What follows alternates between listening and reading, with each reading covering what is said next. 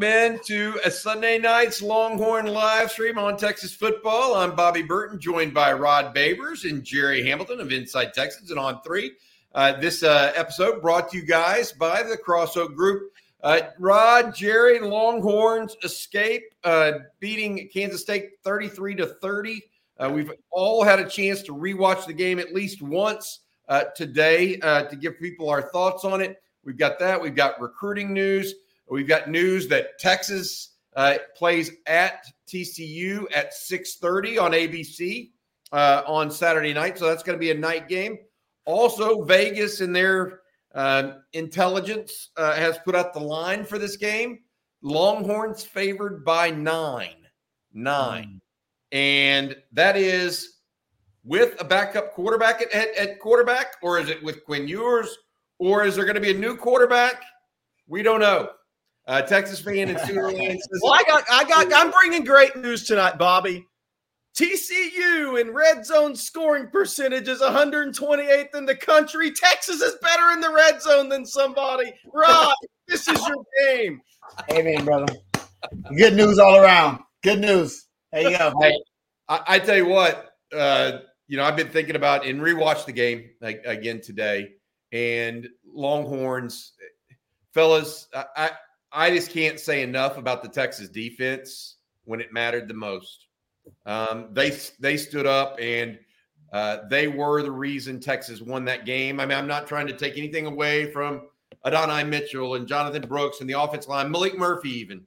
Yeah. Uh, and what happened there. But the Texas defense, when the Longhorns needed them the most to can keep their dreams and hopes alive, the Longhorn defense stood up. The other person that stood up, Bert Auburn. Yeah, uh, amen, brother. Four to four, four out of four, including one in overtime that could have it could have gone the wrong way because Texas. I mean, look, they the momentum was against the Longhorns at that point in time. He went in there. Texas didn't move the ball at all in overtime. Went in there, made the kick like it was nobody's business. Uh, Longhorns emerged victorious. Uh, of course, there has been some pro football today. I don't know if you guys saw it, but CJ Stroud for the Houston Texans went off. Uh, I mean, just incredible. That look, the, yeah. the Texans finally mm. look like they have a franchise quarterback. Hey, we yeah. had a franchise quarterback. Was it uh, 25 years since that they they, hey. they went down? Uh, Cowboys just lost to the Eagles, a tough one, but yeah. um, look, interesting. Uh, Matt, our producer, by the way, I, I we're going to say this, and he's going to be vilified from here on. He is actually a Eagles fan Uh-oh. somehow, so excuse him. Uh, but anyways, Baker Mayfield had a really tough. Baker Mayfield had a tough recruiting too. Jerry, go ahead. You're saying I was just saying Baker Mayfield had a tough weekend, man. So sorry for him. I mean, now, I, not my, my heart, my heart goes out to me. Not, you know, I'm not not a Baker Mayfield fan. Uh, all right, Let, us talk a little Longhorn football. Rod, I know you rewatched it today. Some initial takes on second watch. Uh, yeah, man, the dominance of the Texas uh, run defense is probably what stood out the most. I mean, it's all around, you, you can really be complimentary of the Texas defense, but um, I heard Byron Murphy talking about this after, after the game and said, you know, the message that was sent was that you're not going to run the ball on Texas. They're stubborn. They're bullish about their rush defense. Uh, that was one of the best rush de- uh, rush defensive performances we've ever seen, honestly, yes. Texas football. It was yes. considering how good K State was running the foot. They were a top five rushing offense in the country going into that game, guys, with two with a duo dual threat quarterbacks. A dual threat quarterback is considered kind of a cheat code anyway. All right, to a rush defense. And yet Texas have to deal with two of them. I told you how tough it would be to have a two different game plans during the week. You had to come up with, and Texas allowed what the few, the fewest rushing yards to a K State Wildcat team since 2014 in a yes. game. Whoa! Since 2014. Right, Rod. Rod. We Bobby and I talked about this this morning. Uh, have you ever seen a team, unless um, unless they played Alabama in, in Nick's heyday, really, that was a top five rushing team in the country, but that by the middle of the second quarter uh, had to completely abandon it. Abandoned it abandon the game plan again, abandon their strength. I mean, that was crazy domination by the Texas defensive front. I'll tell you another thing. They abandoned Avery Johnson. Yes. Yeah, quick. They so didn't want him to get in one series. He almost threw a pick, and they said, "Uh, uh-uh. uh Yeah, they were done. Yeah, I agree with that. I, I thought that would be a factor. It was not.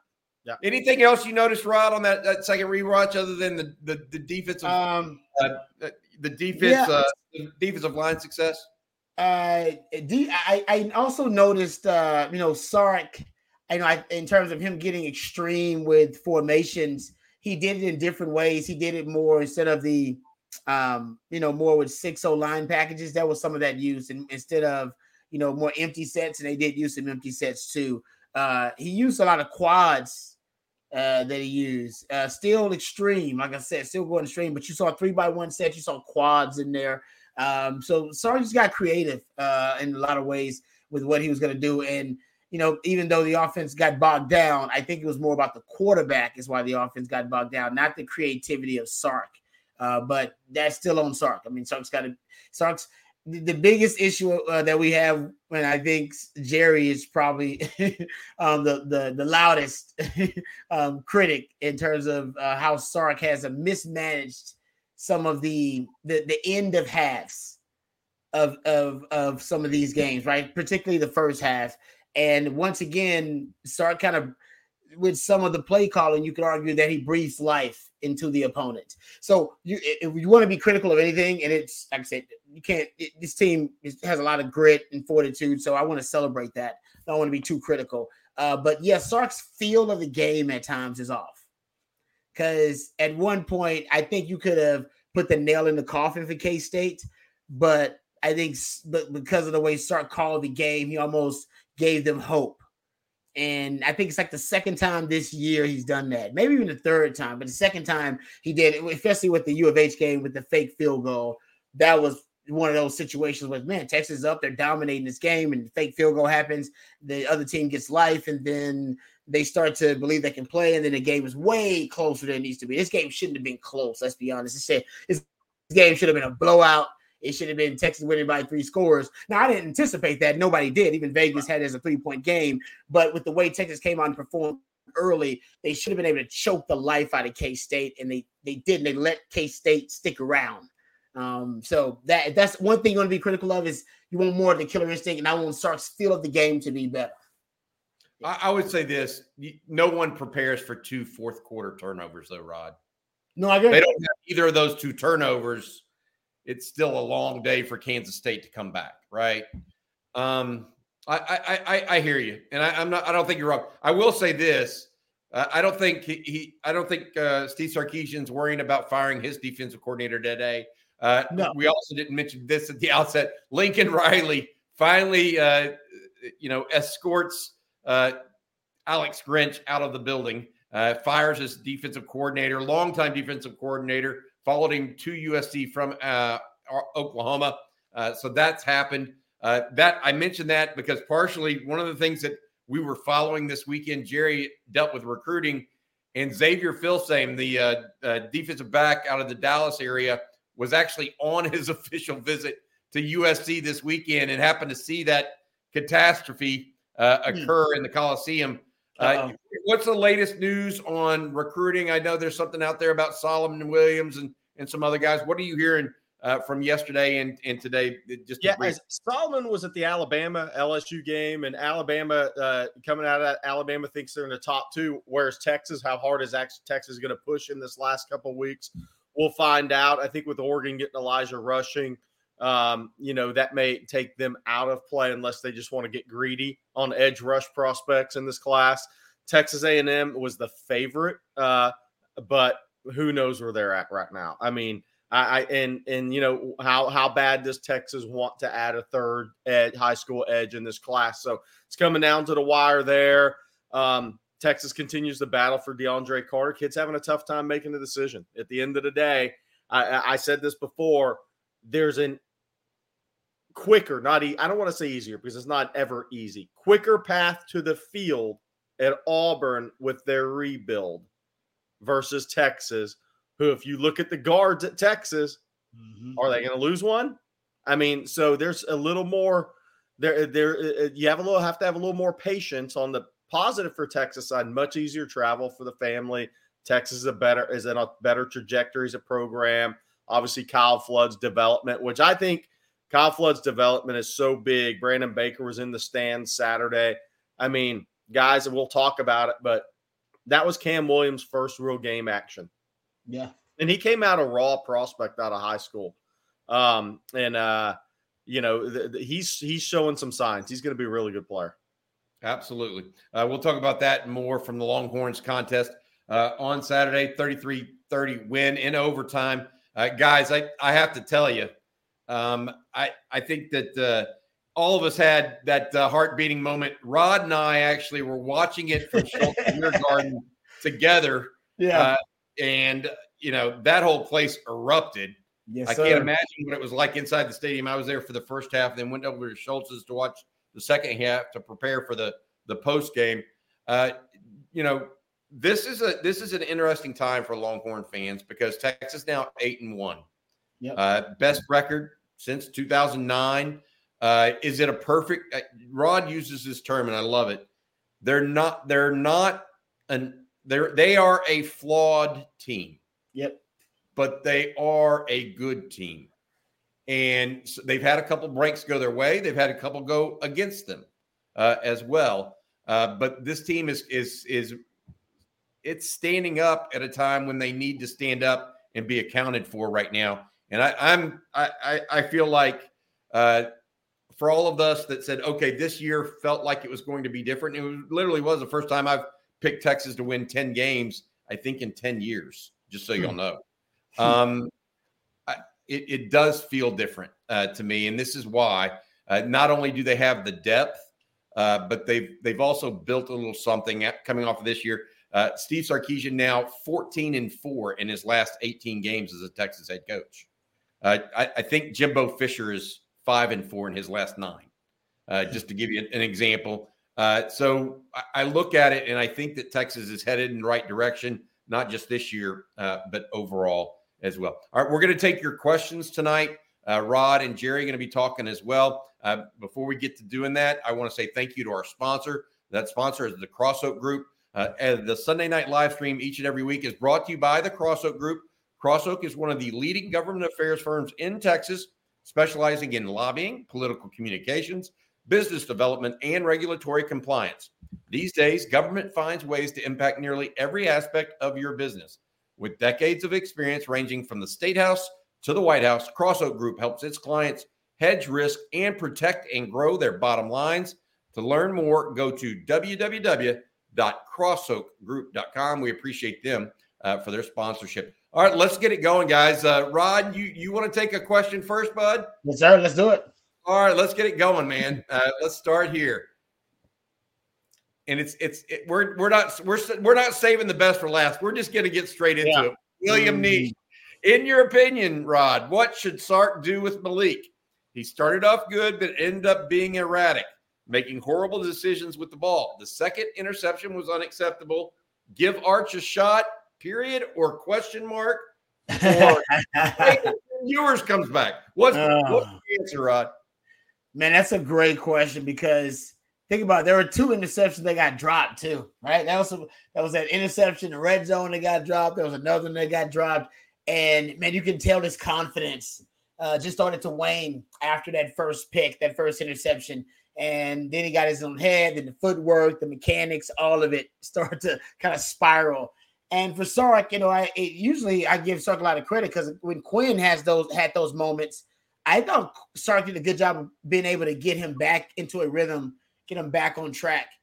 I don't. I mean, I, I know, I know that Maalik made plays at the end of the game, but I'm not. I'm never sure he got back into a rhythm. I think he just made. He just found a way to make some plays and give him a lot of credit. Hey, you got to be clutch in clutch time. He made clutch throws in clutch time. I'll give him credit for that. I'm never sure he got into a rhythm. I think he was pretty erratic after that first interception, and that would be my concern. Is that now you're talking about what five turnovers in two games. You're talking about multiple interceptions that have been dropped. That probably could have been more interceptions. If that if one of those interceptions is, you know, if, if one of that's the game. I mean, honestly, if they catch one of those interceptions, you could argue Texas loses that game. So it, it is something Sark needs to consider. Will Sark do it? Sark's a quarterback, so he thinks like a quarterback. We know this because he will throw it even with a backup quarterback, because I think he almost puts himself in the shoes of that quarterback saying, Man, I don't want to just hand it off. I want to throw it. I'm a quarterback. And I think that helps him recruit quarterbacks, which is great. That's why you got five star quarterbacks in your room. but uh, I think also it can work against him as a play caller at times because Jerry has, you know, broken down kind of the ratios or run pass ratios early on. And even with a backup quarterback and a, a really good, you know, consistent run game against K State, hey, Sark wanted to throw the football. And you know, I, uh, I, I, go back to, and that's why I think he may stick with Maalik because he may think to himself like a quarterback. Hey, all quarterbacks struggle. You know, I mean, early on, the growing, you got to work through the growing pains, and I'm here to help. He did that with Quinn last year, guys. You know that. He, there were times last year you probably could have put Hudson Card in there and maybe help you win a game. Oklahoma State is probably one that comes to mind, but he wants to stick with his guy because I think he understands once you get past the growing pains, that's when you'll get to really that that that consistent baseline of performance. I wouldn't doubt if he just goes, he sticks with Maalik because he thinks he's going to work through the growing pains. I'm not saying it's going to happen. I'm just trying to psychoanalyze my man Sark. I, I, I will say this, um, and, and, I'm not I'm not being mean. It, this is just reality. Uh, for Maalik to be a successful quarterback at the college level long term, um, he can't be that careless with the football. He's got to keep working to have a quicker release because he's reverting in games to the low ball below the water. It's taken way too long to get out. He's feeling pressure that's not there. He's stepping. He's not stepping into throws because he had good pass protection the other night. But you know, it, we talked about the interceptions that could have been, but there were seven, eight passes, guys, just just not even close enough for pl- receivers to make a play on balls in the dirt, five yards in front of a receiver you he's got to get to a point um, and maybe it'll happen with experience. I don't. We don't know. Quarterback's unpredictable, right? Um, he's never been an accurate guy, though. That's the issue. He's got to overcome never being a true, a real accurate quarter. I'm not talking about on-air passing competitions. I'm talking about games. Um, so he's going to have to overcome that. He's going to have to make some big strides uh, because um, he, he's got to. You know, you can't be that careless with the football if you're it's one thing if you're kind of a a gunslinger, but if you're a gunslinger then inaccurate on top of on top of it, that's an issue. You have a lot to overcome. So he, has got a lot of work in front of him. It's only two starts, but for people to act like oh he's just a young quarterback who go over it, eh, he, there, there's a lot. There's a lot he's got to improve here. A lot. I, I will say this. Uh, look, I, have kind of taken up for him a little bit because I feel like he needs to. Uh, when that game got tied, he completed three key passes, mm-hmm. two to, to Adonai. I'm trying to say his name correctly. Thanks, guys, for those guys in the chat trying to explain. Um, they, two to him, and then two, and then that fourth down conversion to JT Sanders. Mm-hmm. So ultimately, uh, and this goes to Rod's talk about does he have that clutch gene a little bit? ultimately, when the game was on the line, he didn't turn it over and he delivered. Exactly. Now, did he deliver enough to win the game outright with a touchdown in overtime or, or a touchdown? No, he didn't. But, uh, you know, I, I feel like, look, he it is only a sec, it was only a second game. My answer is okay, not necessarily Arch or Maalik. My answer is get Quinn Ewers back as soon as possible because this is that is the solution that we would all agree upon, right? I mean, uh, clearly, and so Texas needs uh, Quinn Ewers back. Will he be back in time? There's a couple questions in the chat about that, and we just don't know. We don't have that information yet. Uh, Jerry, I know you talked to someone close to him, and it's just we'll just have to see how this week goes, right? Yeah, yeah, we'll have to see how the week goes. Um, uh, that that's the that's where we're at right now. Look, I, I do I will say he was lightly tossing the football around last week uh, on the sidelines of practice. So is he ahead of schedule? Sark even thought mentioned he's coming along. Okay. You know, and Sark's been pretty transparent about injuries this year. Hey, he was transparent about Ethan Burke, and we didn't believe that. That's exactly wow. right. I he mean, out. believe that Ethan Burke would be back 2 mm-hmm. weeks later. But Sark mentioned on Thursday, I really like his progress. What does he do? He goes out there and has two sacks, including a sack fumble that really, I mean, if that wouldn't have happened for Texas, where would the Longhorns be on yeah. on uh, Saturday afternoon after, after all was said and done? So Uh, I agree with you, Jerry. Uh, we hope that Jalen Catalon also getting work back. Uh, we we believe right now, uh, according to Sark as well. So uh, there are a number of players that are working their way back. We hope uh, to see him Saturday night in Fort Worth. All right, let's go to this one from Patrick Smith. Since you all grade the offense, defense, and special teams, can y'all start grading Sark's coaching as well? Yeah, we could. Mm-hmm. I think it's a little difficult knowing, you know, not knowing everything in the immediate aftermath of something like this. I will say this, and I mentioned this to Rod in post game. Steve Sarkisian outcoached Chris Klieman, in my opinion. For the third Chris, time. Chris Klieman is the one that went for it on fourth mm-hmm. down. For the third time, Bobby. Yeah. For the, third, for the third straight time. Yeah. And and here's the other piece to it, guys. That that I mean, it was Steve Sarkisian's game plan that got out to a 17 nothing lead. Yeah. I mean, throw deep. They thought they knew they were going to get it. Let's test them. To, to, your, point, to your point, Bobby, the K State came wait, wait, wait, wait. The pitch also to Cedric Baxter on fourth and one. Fake QB sneak. Yep. What were you saying, Jerry? Oh, they, they came out in man and thought yep. they. I mean, I, that I know that blew Rod's mind that they came out in man. And Sark was like, "Oh my god, I get to go to the man. Screw the man. Here we go. We're bombs away, baby." They I can't believe it. For us, what are they going to do? I knew they were playing man. They were playing press man. Press man. And Sark was like, "Oh my gosh, this is. I, have been waiting for this script since Bama." Uh, brought back the Bama script. Hold up, let me bring back that Bama script. Oh, oh, that's page nine. Hold on. Rod would it would be somewhere in Rod's notebook. That, that no doubt, right, oh, Rod? No, it was. Hey, hey Rod, exactly what, what, what did they? We talked about it, but what did they essentially end up doing other than tug on Xavier Worthy's jersey repeatedly uh, in pass defense to kind of slow Texas down a little bit? Uh, really, it was essentially they stopped playing so much man coverage. Uh, they started playing a lot more uh, zone coverage, and let's be honest, your quarterback was off. I mean, if you, your quarterback was on, I mean, it, it, their their coverage wouldn't have looked so great. I mean, there were a lot of throws that were just behind guys uh, that were just off, inaccurate.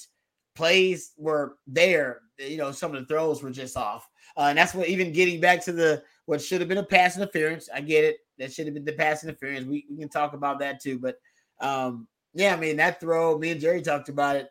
Hell, man, that throw, if you just put it ahead of X Man, that's a touchdown and then that game's blown wide open, and then the game might be over. And that's the that's the gift and the curse of what Sark, Sark was doing, right?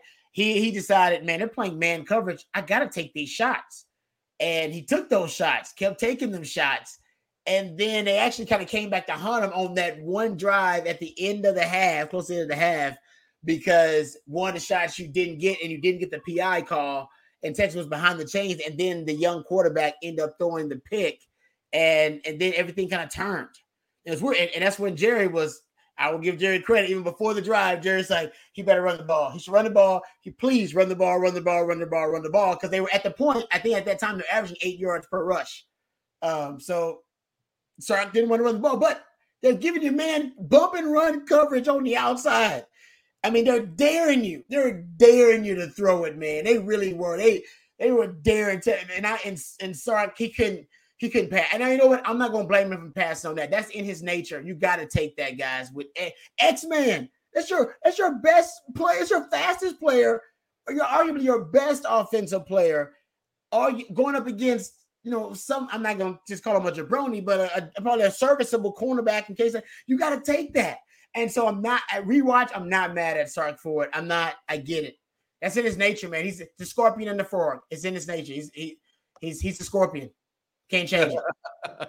hey, uh, this went from Juan. Uh, Bobby or Jerry, what do you think of USC firing their defensive coordinator? Did you see who the front runner is uh, for for Dave Aranda, assuming he is gone? I, I, don't know if I buy that. If I'm if somebody brought up in the chat, if I'm Lincoln Riley, I'm calling Jim Leonhard and saying, "What's your number?"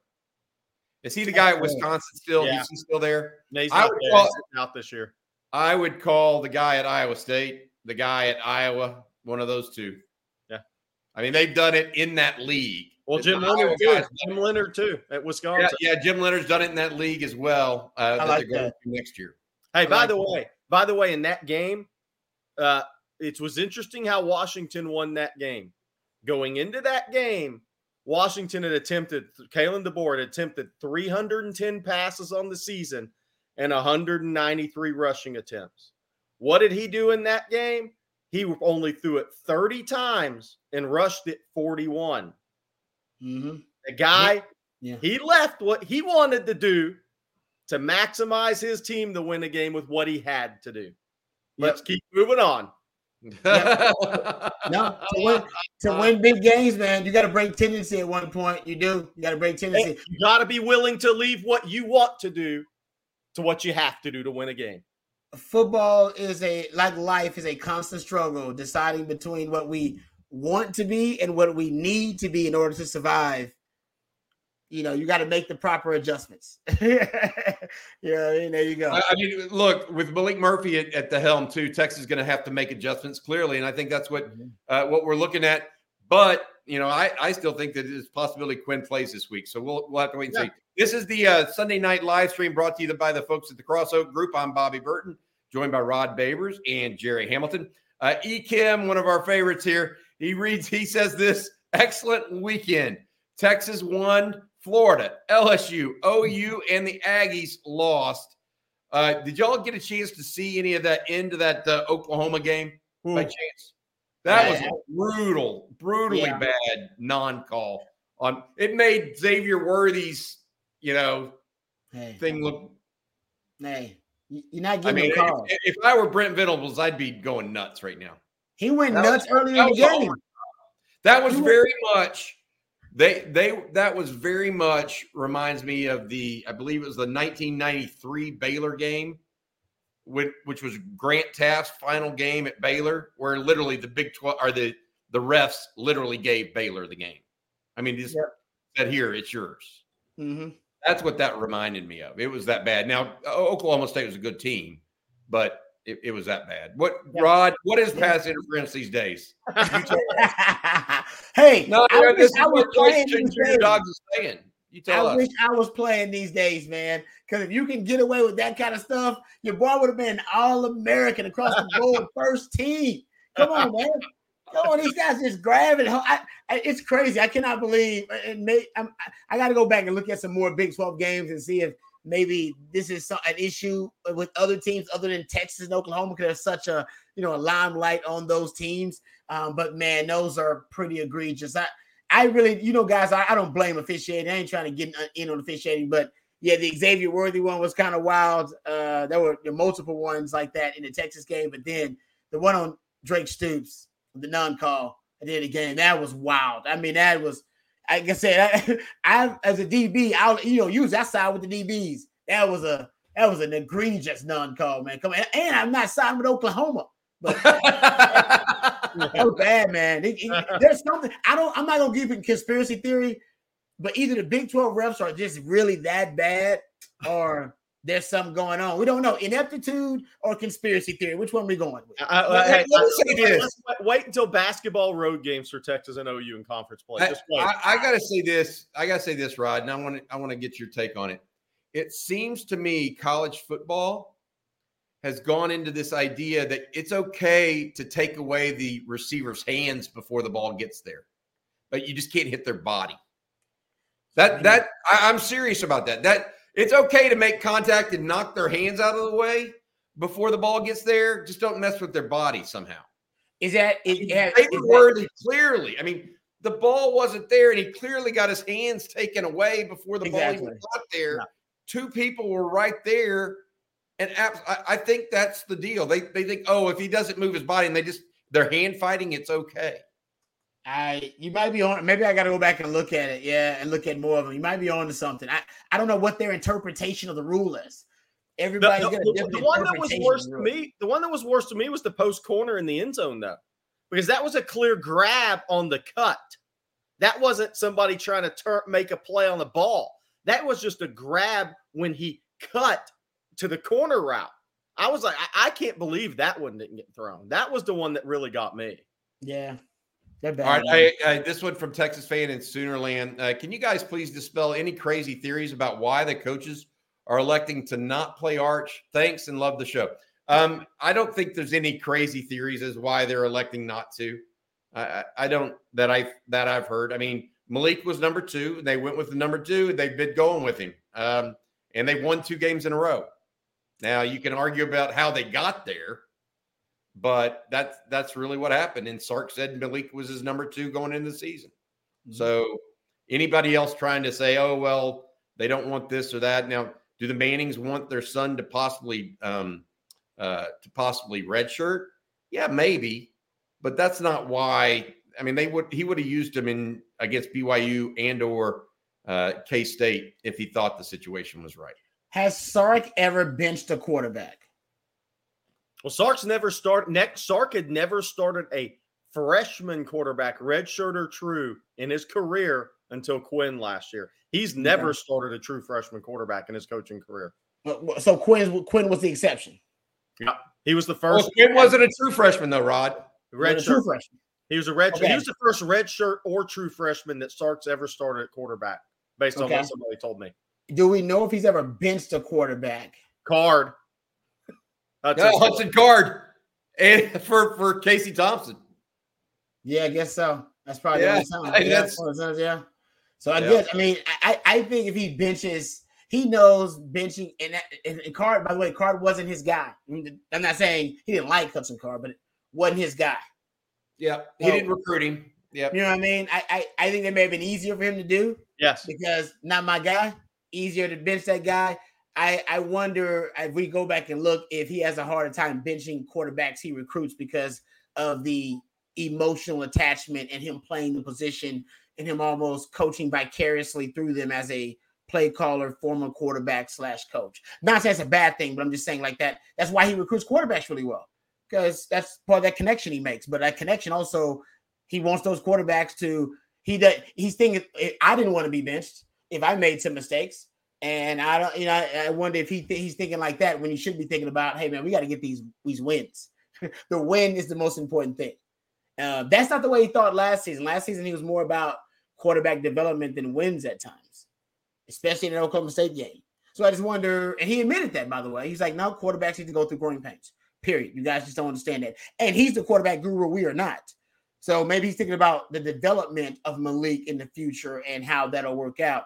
This team has won a lot of ways. Sark talks about it. Hey, we can win a lot of different ways. And maybe he's thinking, even with a young QB, we can find some way to persevere through the storm of growing pains. Hey, here's one uh, from Dr. Knockers. Saw Christian Jones in a boot on Friday. We brought this up, Jerry. We thought it was just precautionary. Uh, I'm going to go back and say, you know, we missed it. Um, although we did hear about it on Friday afternoon after the live stream, um, but and didn't want to report it because it, it hadn't been publicly reported. But uh, yeah, I mean, Christian Jones out, but uh, Cam Williams came in and, and played uh, really, really well in his in his stead. Jerry, I, I, think, I, think, Christian Jones. Here's the thing: he was out for warmups. They tested him in warmups. They said, "Eh, no, no, he's not there," and they went with Cam. Um, obviously, but it's not it's not like Jones didn't give it a go and they made a game time decision. They and Cedric Baxter was the same, and then you saw Cedric limp a little bit at the end of that game. Both those guys they wanted to watch and warm up, see what they look like, kind of like they did Ryan Watts at U of A against U of University of Houston that Saturday. I watched Watts go through all the regular warm ups and DB drills. Then when it came to team, he wasn't out there, and so they made a determination at that point, not not good to go. Um, and, and, that's essentially Christian Jones was he was going through full warm ups. Um, but then Cam Williams was getting as many reps as he did, and they saw enough to say, "No, he can't go." All right. Um, explain. This is from Burt Reynolds. Uh, I, I, guess he's an FSU fan, right? He went to Florida State. Uh, someone please explain what the downside is of giving Arch a shot after we've seen after what we've seen from Maalik. Seems like asymmetric upside to me. Are, mm. Rod, you've tried to explain this uh, as well. And I don't, I think the downside risk is you've won two games with Maalik as your starter and things could have gone worse. I mean, Maalik did his deep ball is one of the reasons why they were up 17 to nothing in the first place. Yep. The deep I mean, ball's come back. Yeah. What's that? I said the D ball has come back. We talked about that. One of the things that we theorized was that his D ball was naturally a better one than Quinn. Remember, Quinn struggled with the D ball. It's not a struggle for, for Maalik. He's got other struggles, right? Young quarterbacks are gonna, they all have their own struggles. They got different skill sets. He struggles elsewhere. Uh, you know, Quinn naturally was a touch thrower, his accuracy, uh, being able to layer the football really naturally from different platforms. Uh, that's not really the strength of of Maalik. His accuracy, he's, he's not a natural accurate thrower of the football. He's a natural kind of flamethrower. He's got a gun. He's got an absolute cannon, and his deep ball is great. So he can make all the throws, but can he make them accurately? Um, that's the question. So I think I think the thing is, Sark doesn't want to kill the confidence or hurt the confidence of a young quarterback like Maalik. I think that's what he's worried about. I want to stay with you here, Rod. Uh, this from Tony Stavens. Who gives Texas the best chance to win this week, in your opinion? Outside, you can't pick Quinn Ewers. Ah, you can't pick Quinn Ewers. that's that's who I picked earlier, by the way. Ah. What would it take for Sark to make a change? So go beyond that. Like, is it another two turnovers in the first half? If they'd have caught, probably this, if they'd have caught those interceptions, he'd have made that change. Think about that interception in the red zone, the interception uh, that the linebackers, the linebacker dropped. If he, if you didn't think about it, that's five. You didn't have seven turnovers. One in, you know, what I mean, and that's that would be a lot. And multiple turnovers in the red zone. I think Sark would have probably been forced to make a change because I think you lose the game actually yeah. if that was the case. I think you'd end up losing that game. So it, I'm with you, Bobby. And that he's in a conundrum because you've been winning games, and he's a he's a reason why. But like I said, he's he's also you've been winning in, despite him because he's a inconsistent. He's a limiting factor because of the turnovers. Yeah, I mean, I mean and he hasn't necessarily operated the offense with accuracy at times. Yeah, and he's a erratic, so he's not consistent. All right, hey, let's all three take this. This is from Jacob Luna, and I think it's a good question for debate. Texas has three games remaining on the regular season schedule, guys. Uh, TCU this weekend, Iowa State the following weekend, and then close out on a Friday with a Friday game against Texas Tech at home. Okay, of those three games, which do you guys expect to be the toughest? The the, the end of the day, for me, I go with whatever's ahead of you until you know what Quinn's back.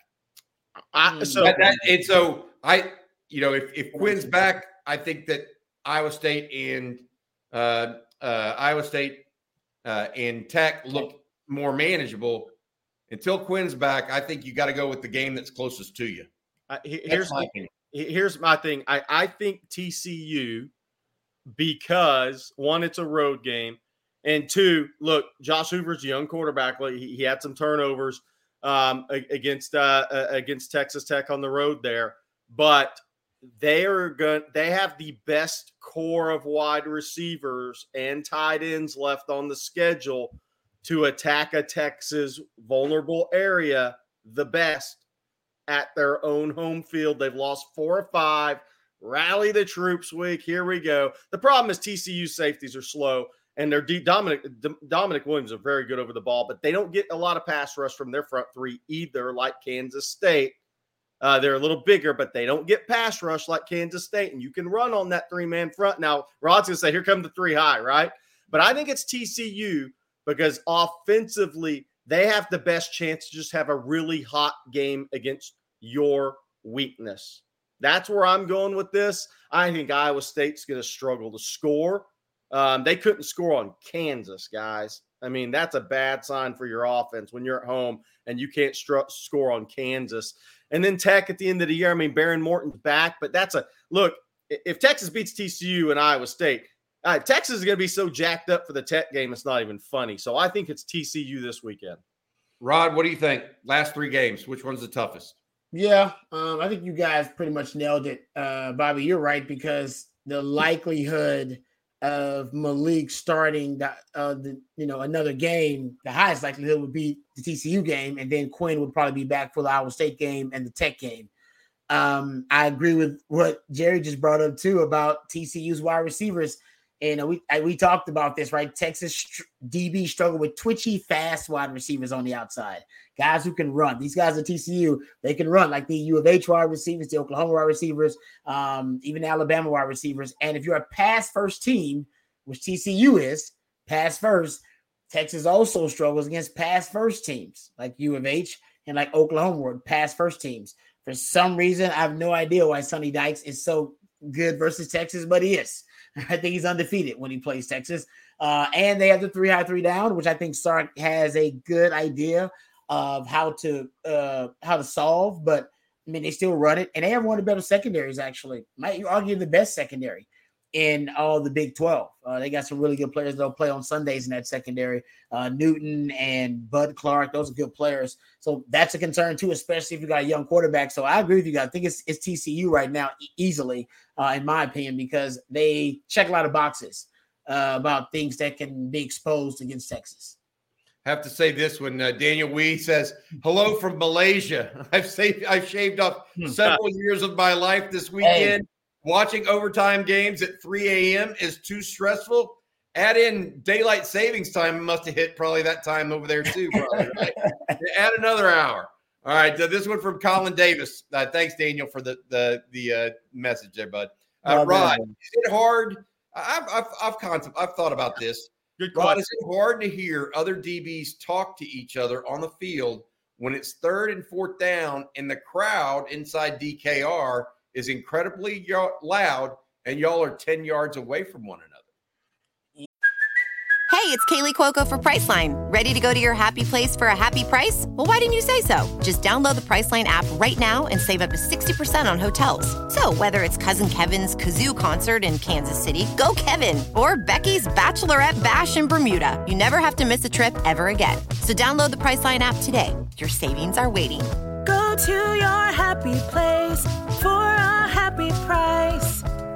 Go to your happy price, Priceline. Seeking the truth never gets old. Introducing June's Journey, the free to play mobile game that will immerse you in a thrilling murder mystery. Join June Parker as she uncovers hidden objects and clues to solve her sister's death in a beautifully illustrated world set in the roaring 20s. With new chapters added every week, the excitement never ends. Download June's Journey now on your Android or iOS device or play on PC through Facebook Games.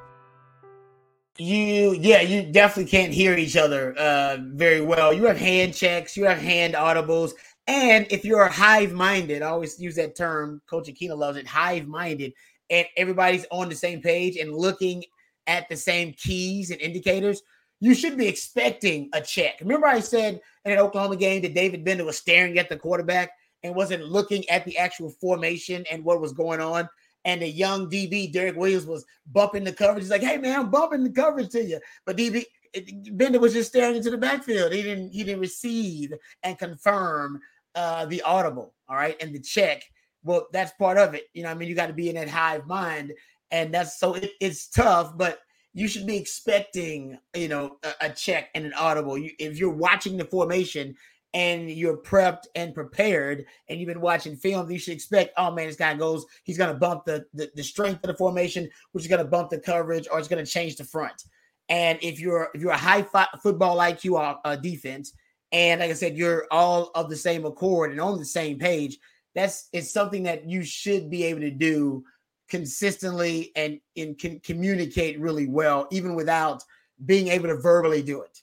You know what I mean? You should be able to understand, like, hey, I got this. We bump it over. Hey, we got tango. You got all your different kind of non-verbal cues. So it's not as hard as you think, uh, but it's it, it, has been a challenge for Texas communicating. I will admit that, especially in two-minute drills. Matter of fact, they struggled with it again. It was a it was a combination of two-minute drill and sudden change, but we saw it, it rear its ugly head in the K State game. Rod, let me ask you this: that that final play, uh, Texas. Will Howard said he's expecting man coverage. And yeah, Texas, Ryan Watts. Own look. Yeah. Ryan Watts. Ryan Watts did a great job of disguising that it was zone. Just a tre- tremendous job. He was locked up like it was man coverage until the snap of the ball. He didn't even look at Ben Sinnott when he went in motion and sat on the inside. Yep. Didn't even look at him. He was selling it was man the whole way that's just a subtle thing that I noticed that I thought was just tremendous from a pre-snap type of thing. And you have to have you have to know ahead of time what's going on and not to move. You know, uh, yeah. Is that that that's got to be tough for you guys to kind of sell that all the way through like that. No, he's done that before. He's more comfortable playing close to the line of scrimmage. He will, uh, you know, kind of slough off in zone coverage, but he'll be lined up in press on the boundary. He's really comfortable, uh, and, and and you can tell you got to have great vision. Do that right. You got to be able to see number two. You got to be see the quarterback. You're playing the line of scrimmage and limit your vision a little bit. Usually in zone, guys want to bump back, but you're right because of his alignment the, that was a key indicator to Will Howard that all right must be a man who who the hell else is to play bump and run unless you're playing cover two and you're bumping you know obviously bumping a uh, receiver inside but if that's the case on the goal line you'd be able to read the safeties and be able to tell that was the case and it, it didn't line up for him all his key indicators didn't really match up and that's why he held the ball and looked confused and so give Ryan Watts a lot of credit man that's you know he got he got beat early in the game because he was I believe he was playing press man earlier in the game and got beat deep. And I told you guys, once you get him deeper into the routes, that's when he becomes vulnerable. But at the line of scrimmage, he's usually at his best, whether as a run defender, as a zone defender, or in man, we can get his hands and reroute and redirect the uh, wide receiver. All right. Uh, this one, thanks, Rod. This one from Aloha Traveler. Aloha from Kauai, fellas. Tough life you live over there. Uh, what portal additions in your opinion, does Texas need to make an offseason to stay in playoff hunt next year? Well, I, I, mean, playoff hunt next year means they would have a, a fantastic season. I, I, will say this based on what I know right now, Texas is looking at the following positions wide receiver, they need an adult in the room. Yes. They think they're going to lose a bunch. Tight end, they need a pass receiving guy with down the field. Yeah, down the field with the exit most likely of JT Sanders, Gunnar Helm, Spencer Shannon. Those guys probably going to be good enough in that blocking category, right? Uh, as as uh, as they get older, et cetera. Then you have defensive tackle. You know you're going to lose T'Vondre Sweat. There's a possibility also of uh, losing uh, Byron Murphy as well as Alfred Collins. And then the last piece, I think, will be at safety. Yeah. Jalen Catalon will be gone. Jerrin Thompson most likely gone. That leaves you with Michael Taaffe and Derek Williams. You probably want to find some speed back there to match with those guys. Uh, so those are the four spots, Aloha, that I know for sure. And the and the most difficult to get the impact player, the difference maker, is D tackle. No doubt. No doubt. I mean, there's not any. I mean, they they very very very rare. All right, uh, this one from Justin Yarbrough. Jerry, your thoughts on still getting a top five class and how big of a recruiting pitch is it that two true freshmen are in the top 10 on the team in tackles right now Anthony Hill Jr. and Manny? As yeah. well as, oh, excuse me, three if you include Manny Muhammad. I meant Derek Williams and Anthony Hill in the top yeah. 10. Yeah, I think uh, um, the chances are still good. I mean, look, Texas keeps winning games.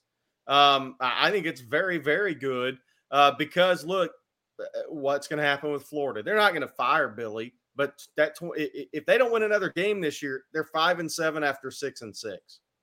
And direction of the program starts, and that's starting at A and M. When direction of the program starts, then that's not that's the worst thing you can hear in recruiting, guys. That's the worst thing you can hear. Um, and then Florida's 24 schedule may be the hardest I've ever seen in college football, honestly. Um, so if you if you don't win another game and you're Florida and you're five and seven after that loss to Arkansas was not a good team this year, then man, it's it, it doesn't look great for you. Um, and then A and M, who knows what's going to happen? But I can tell you this: there's nothing positive coming out of A and M right now. And when there's nothing positive, and there's what's the direction of the program, you're already seeing guys bail, bail, even the, going to LSU. Um, I mean, Dre'Lon. Let, let, let, me ask you this, Jerry. Let, let me ask you this, as it relates to Texas here. Okay, does the, in your opinion, does the success of an Anthony Hill, a Derek Williams, and the amount of reps, Manny Muhammad, those guys, does that play into the thought process of a guy like Kobe Black and Xavier Filsaime?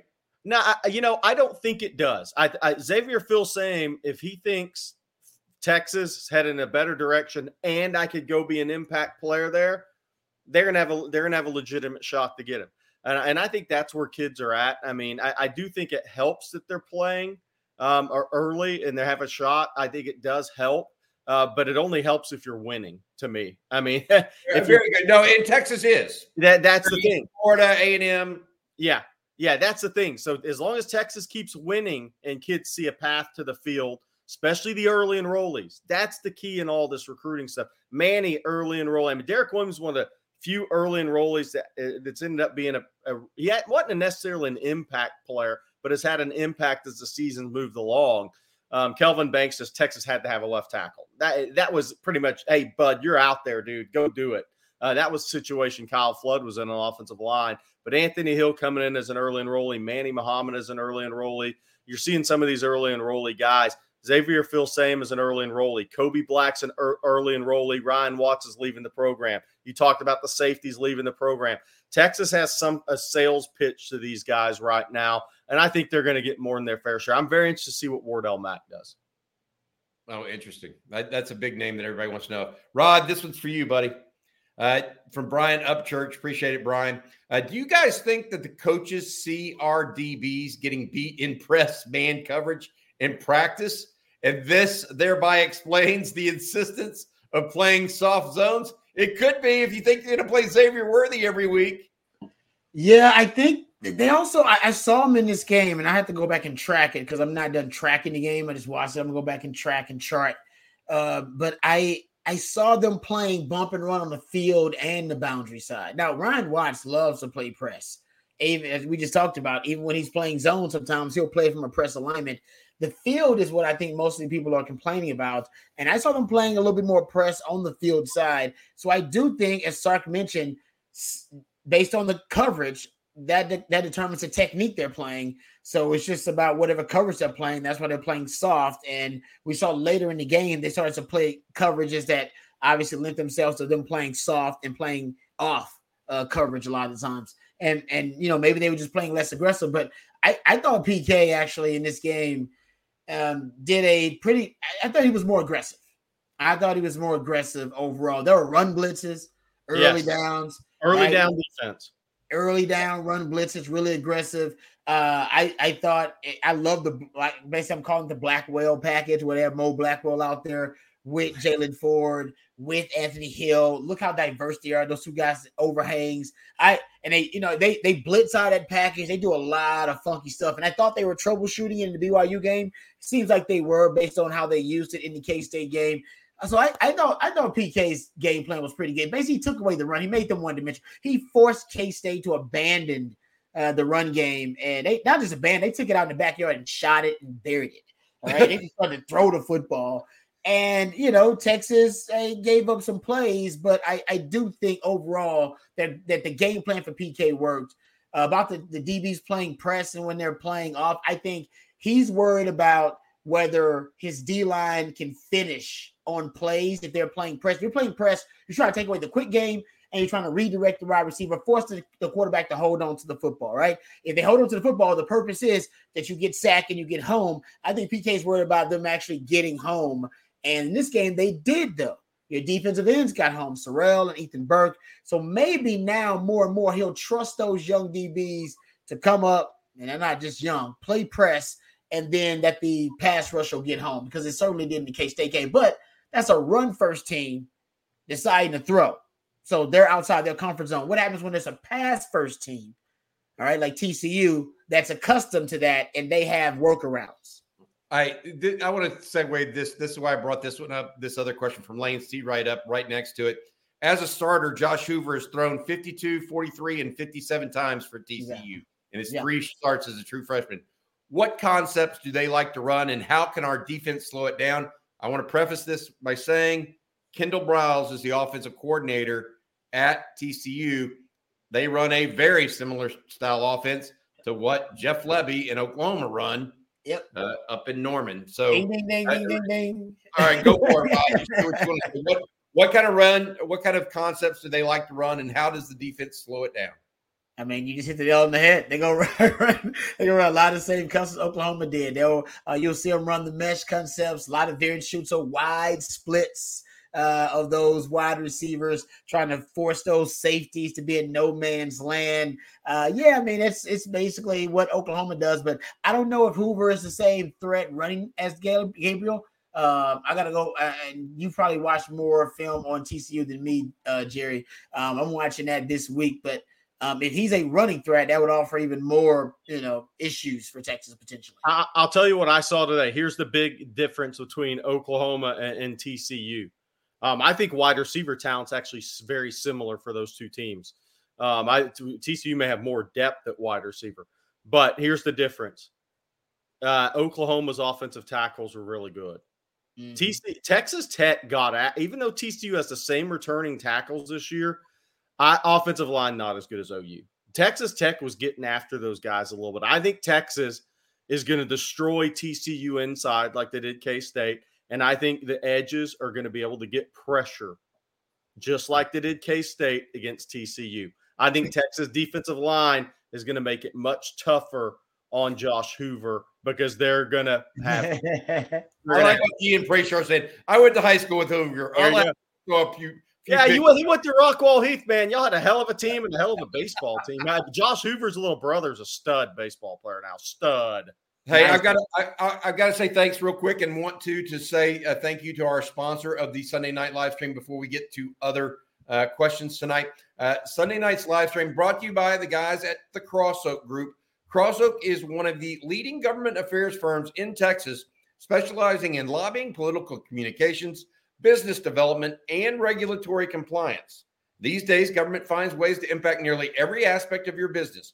With decades of experience ranging from the State House to the White House, Cross Oak Group helps its clients hedge risk and protect and grow their bottom lines. To learn more, go to www.crossoakgroup.com. That's www crossoakgroup.com. We really appreciate him. He had a crush on my girlfriend. made a date for a pick. Nice.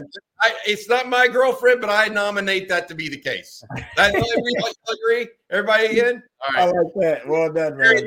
for you, bud. Uh, and I, I believe this is uh, uh, DC history. This is American uh, Arab Emirates is wow. where this uh, is from. I'll go. Uh, I'll go. I'll go pick up that super chat in person. oh, yeah, a little go. It'll only take you 24 hours to get there.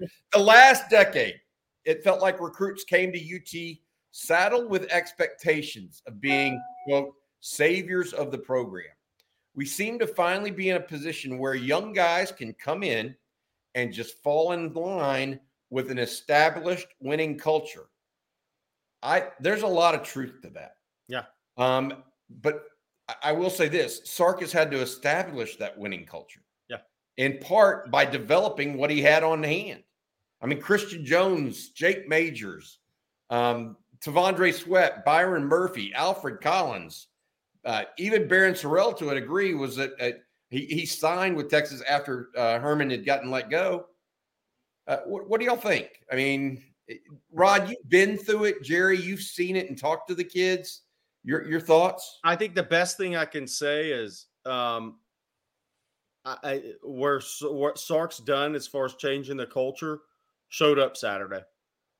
And I, we mentioned U of H, but this was even bigger because uh, this was even bigger. Kansas State legitimately had a shot to beat you, um, and and that's two times it's happened in the last three games, which is scary, right? But um, I think that's what you're you're seeing right here. I mean, and and here's the other thing is this is the biggest thing for me. And so we talked about this, Bobby, this morning. Take a Sydir Mitchell. Okay. He's not having the freshman season he wanted to have. He's not playing as much as he wanted to. And uh, Rod, I want you to address this too. But Bo Davis is going to coach that guy hard and make him a lot better player. And all Proof of concept for Bo is there. Sydir, just listen to me. I got you. I got your back. I'm going to get you where you want to go. Ask T'Vondre Sweat what's happened the last three years. Ask Byron Murphy. Go ask Keondre Coburn. These are the things I'm seeing, guys, that is the biggest difference is, you know, there's highly recruited freshmen. You got to have a little Johntay Cook. We've had discussions about Johntay. You got to have a, I know it's tough. You got to have a little patience, but if you do, I mean, if you're Sydir Mitchell, Bo has a great thing to tell you. Look, man, I'm hard on you. I love you. I got your back. I'm trying to get you where these guys are about to be three months from now.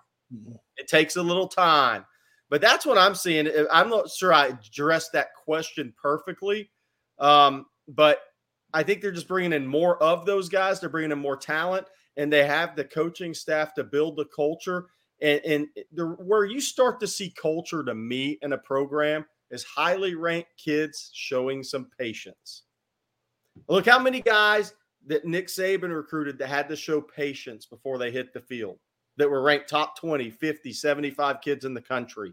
Those are the things I'm seeing that if the kids will stay the course, um, uh, this program is going to do really, really well moving forward.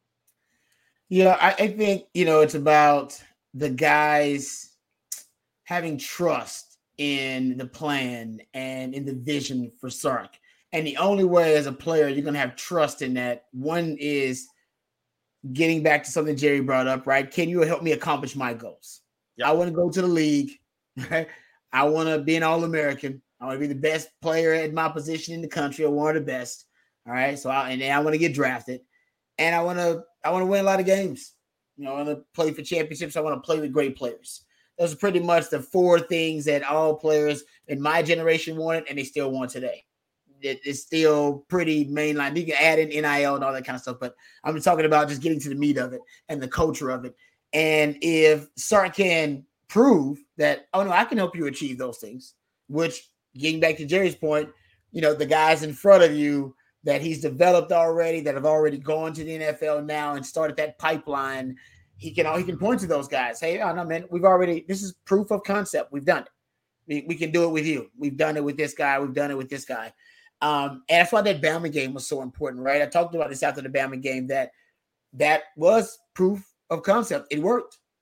All the, the, the coaches could go back now to, to the guys and say, guys, all the stuff that we were telling you about, the game plan, the preparation, the, the off-season workouts, uh, the weight room, the diets, the nutrition, everything. Guys, it this was what it was for, so that you can go to Tuscaloosa and beat Bama, something that I don't know, only one team has done the last, I don't know, 50 something games, whatever it was, right? That's how rare a was. And essentially that to the to the guys almost helps them to re-engage, recommit themselves. They may have thought, like, man, I'm putting in a lot of work. Actually, man, if that's the result I get, man, I should put in even more work and see what the result could be, what the possibilities could be. So I think it's all about the trust now they have in Sark and in the vision and in the coaching.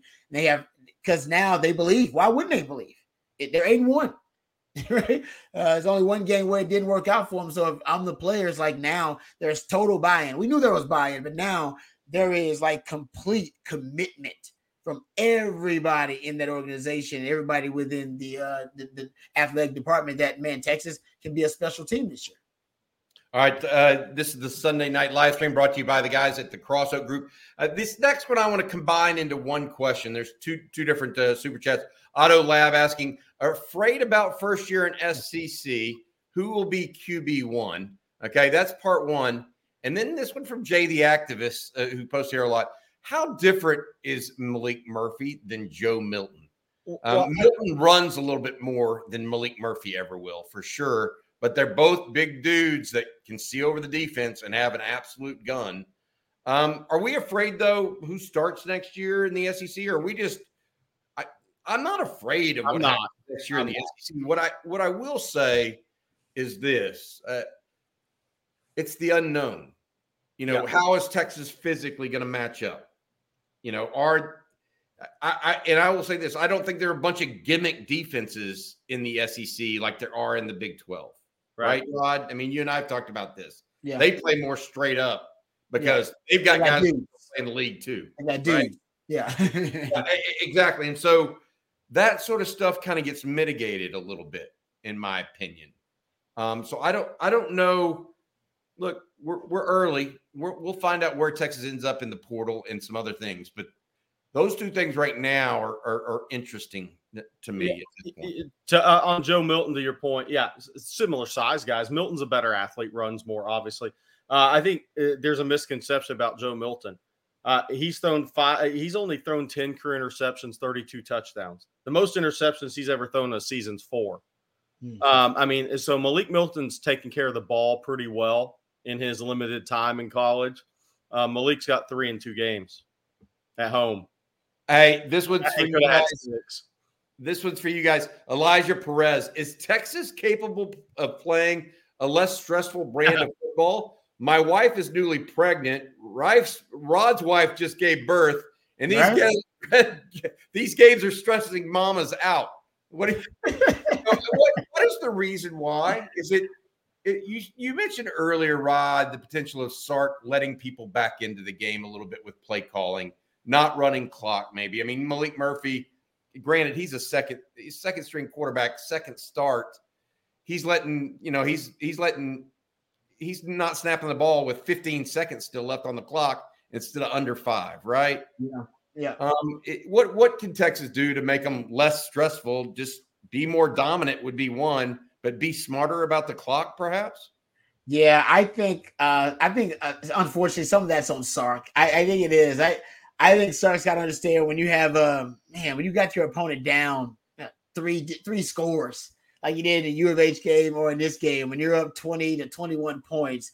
I think there is a there's a way to to a to, to kind of recalibrate, right? To adapt to the game, and that's why my criticism would be the feel of the game for Sark.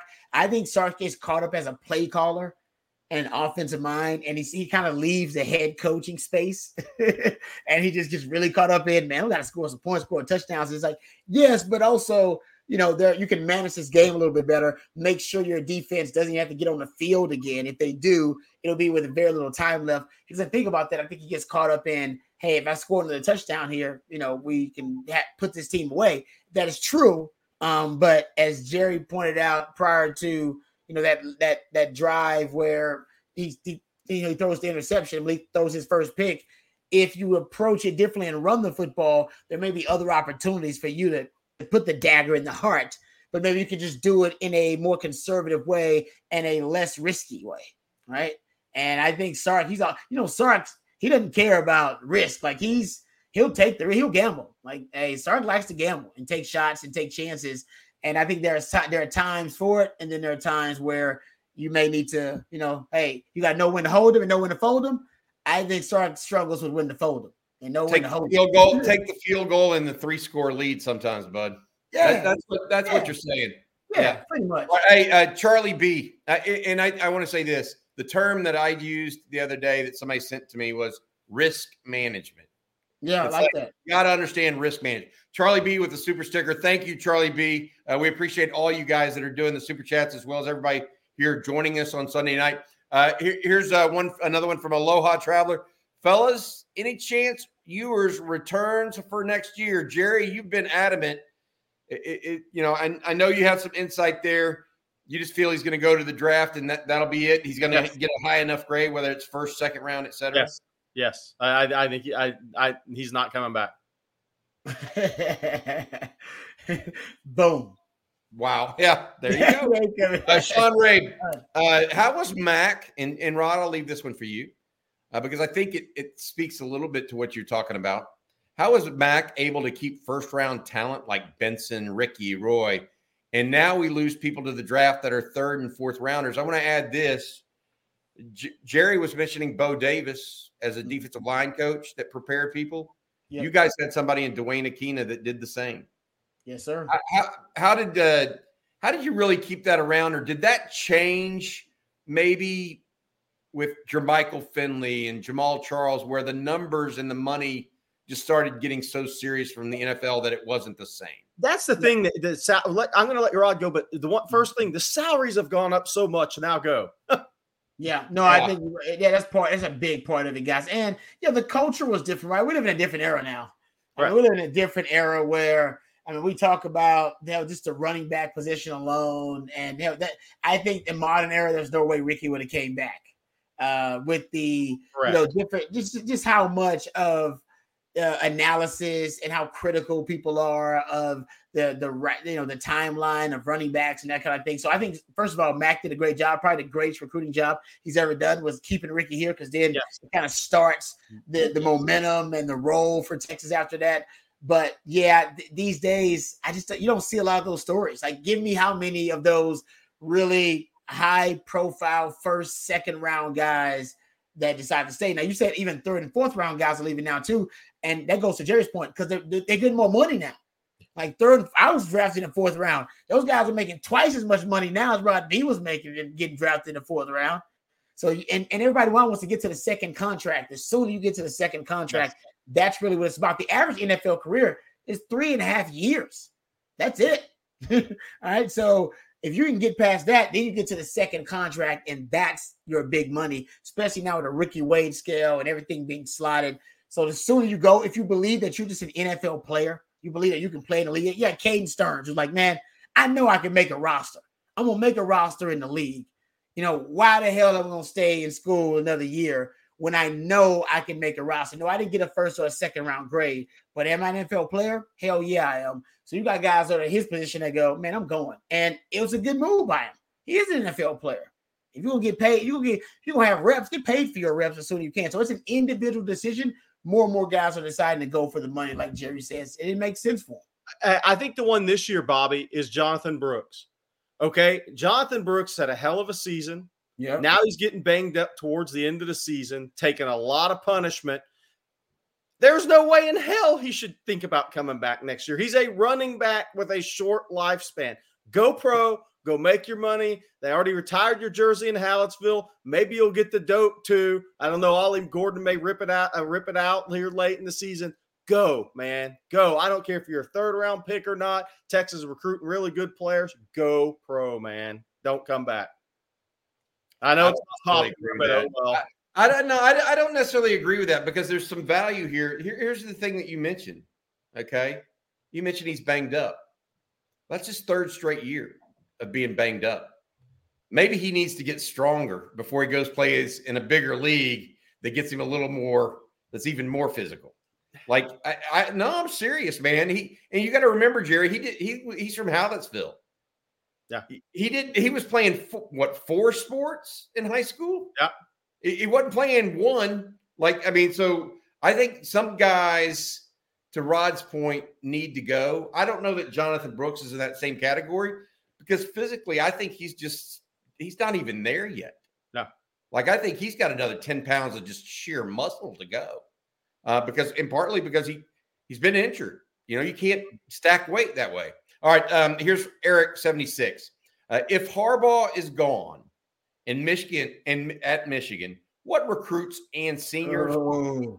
underclassmen would be targeted in the portal? I'll just say this: there's a ton. There's no there's no commitments. There's no commitments, right? That that we know of, Jerry. You and I have talked about this. Nah, nobody Texas has been after. Okay, but there's guys like Rod Smith, the defensive lineman last year from Illinois, that's up there that they that Texas tried to get in on late there's I, I can tell you there's 20 to 30 guys they would probably be interested Texas would be interested in in the portal. Yeah. Right, Jerry. But specific names right now, you have any Jerry or just Jerry? Nah, I, I, think it's way too early for that for me. Um the, the, all they have look, Jim Harbaugh said before the season they have 20 guys that will get drafted this year off that yeah. team. I mean, so take 20 off the roster. You're already down to 65. I mean, you know, yeah. they have some talented players, but um, yeah, but here's the other thing: you got to see who they hire. I mean, what if they go hire somebody and gets the kids really? They're not going to leave. I mean, this stuff's fun to talk about right now, but um, uh, just throw throw a name out that Michigan could hire, and the kids will say, "But why am I going to leave? This guy's a great coach, man." I mean, I just I just don't I don't see it being a mass exodus like people think it w- could be.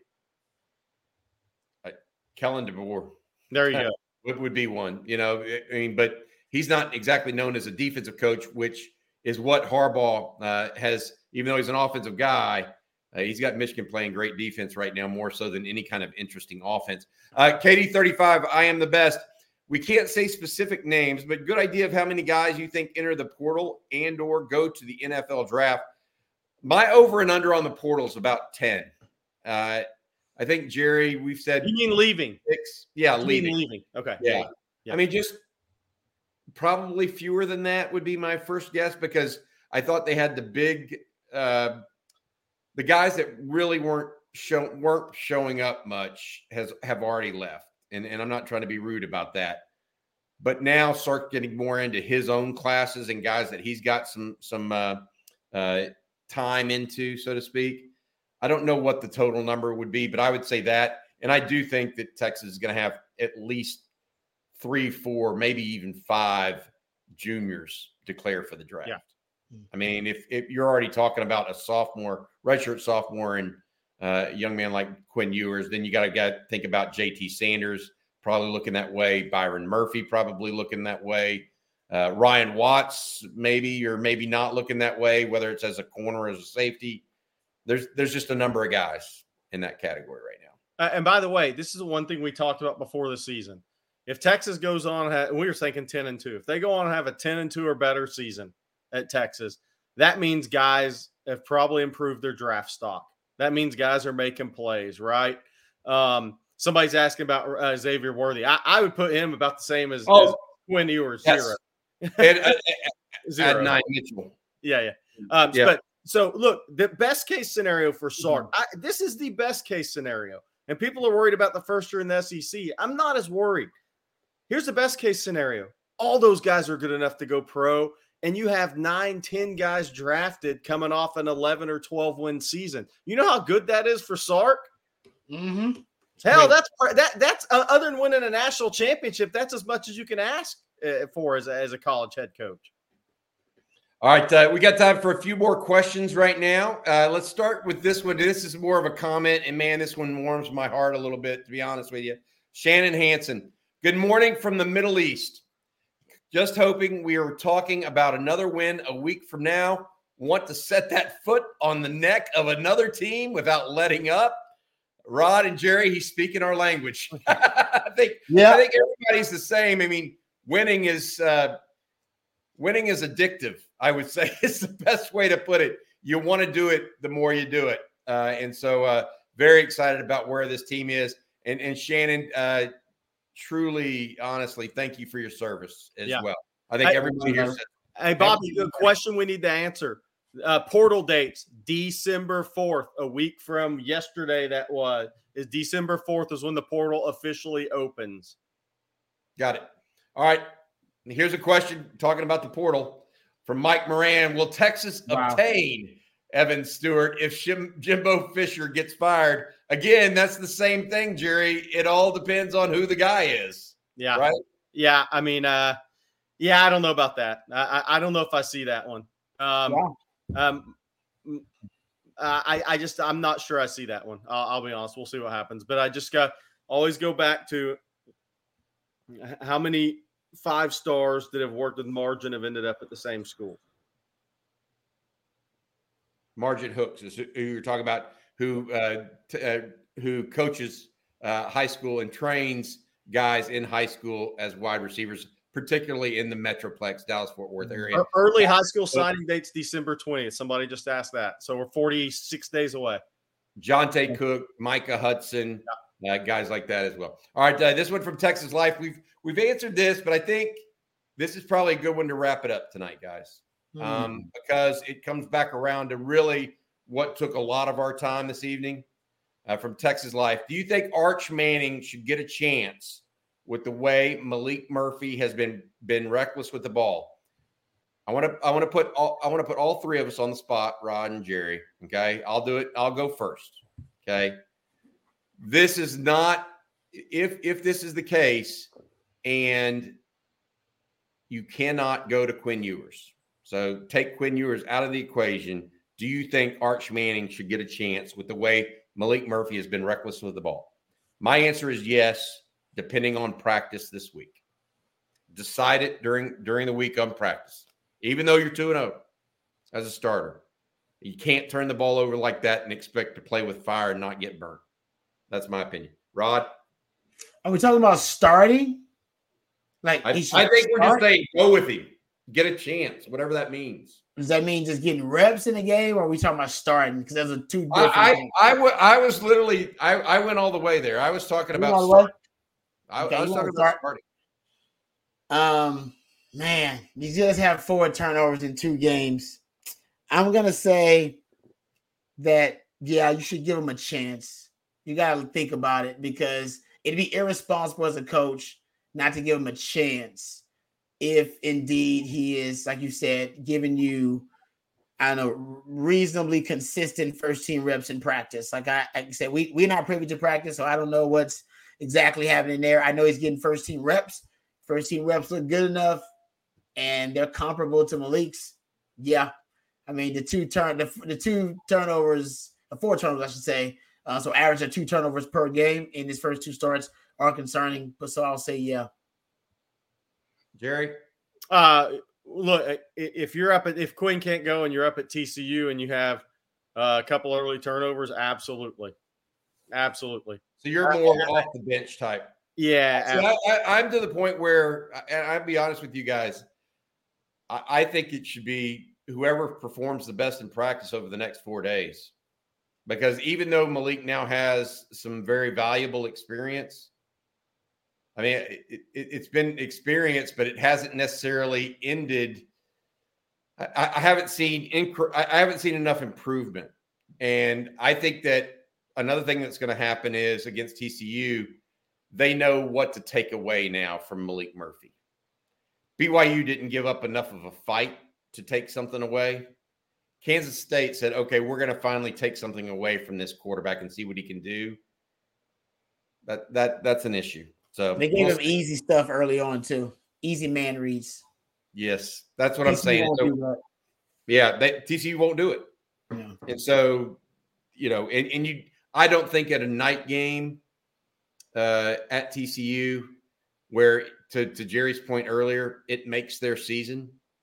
I don't think you can give it to them. I think you gotta you gotta make them earn it. So, all right, uh, but I will say this: it's a hell of a good feeling being eight and one as opposed to Yes. seven and two. and by the way, and by the way, if if Quinn can't go, and Maalik goes uh, uh, up to TCU, and Texas goes up to TCU, and they don't have a two or three qu- uh, turnover game from the quarterback position, uh, Texas is a much better team. TCU's their their offensive line is going to struggle against the Texas defensive line. They aren't going to magically get better in Mhm. this four days of practice to go against Mhm. Texas. The TCU safeties are they don't have speed. Um, this team has not tackled well at all. They got blown out by Kansas State. They may go back to Chandler Morris.